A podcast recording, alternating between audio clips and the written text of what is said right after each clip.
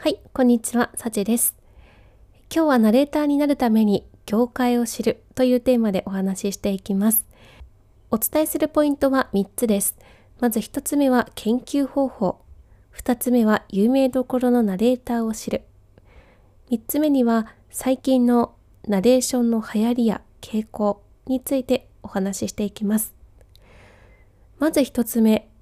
業界を知るための研究方法なんですが、えもちろんネットで、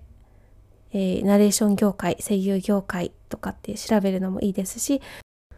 本を購入して勉強するのも一つです。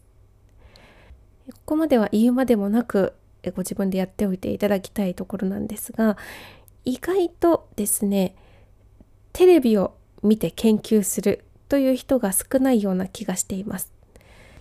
最低限自分が関わりたい分野ですね。旅番組とかドキュメンタリーとかバラエティとか CM だったり声優を目指している方はアニメだったり海外映画の吹き替えだったりテレビあるいは YouTube をつければ今実際に選ばれている人たちのつまりお手本がいくらでもあるわけなんですよね。なので録画をして何度でも真似してみたりとか逆に自分だったらこうするなというので話してみたりとか。たまにオーディションで好きなナレーターを聞かれたりあるいはこのナレーターさん知ってるという形で聞かれることがあります。サッカー選手になりたい人がキングカズを知らなかったり中田英寿さんとかあと本田圭佑さんを知らないなんていうことはありえないですよね。それはナレーターであっても同じです。なので最低限自分が特にやりたい分野のナレーターさんあるいは声優さんなんかは5人くらい上げれるようになっておく必要があるというよりかはその5人を徹底的に調べて真似してみるそれが業界を知ること特に自分が関わりたい分野でどんな声だったり調子が好まれているのかを研究するための大きな材料になります。ということでこの流れで今日のポイント2つ目なんですが有名どころのナレーターあくまで一例です。これ実際に私がレッスンで聞かれたナレーターさんを挙げていくんですけれども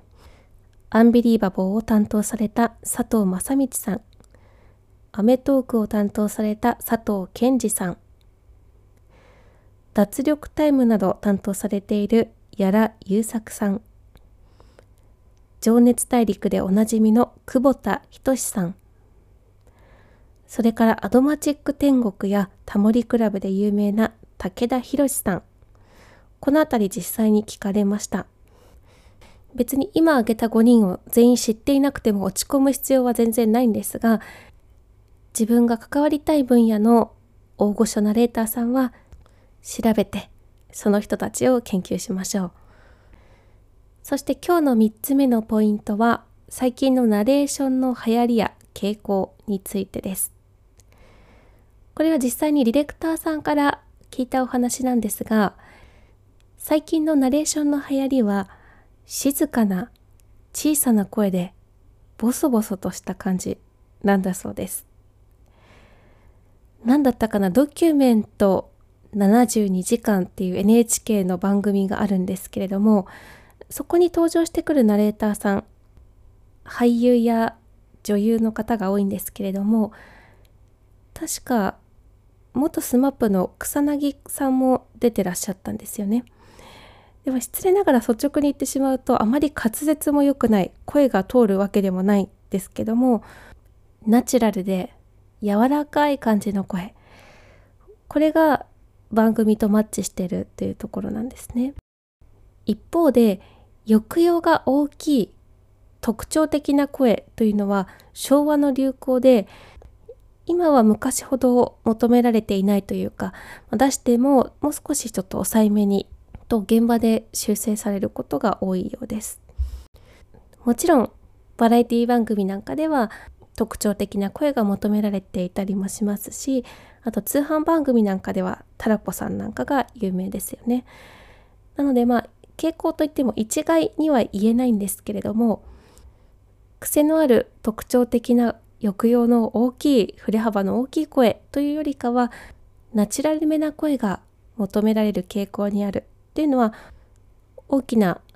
流行りとして捉えておくのはいいかなと思います。なので特徴的な声がなくてもまずはスキルとか臨機応変にオーディションや現場で調整できるだけの心の表現の幅を広く持っておくといいと思います。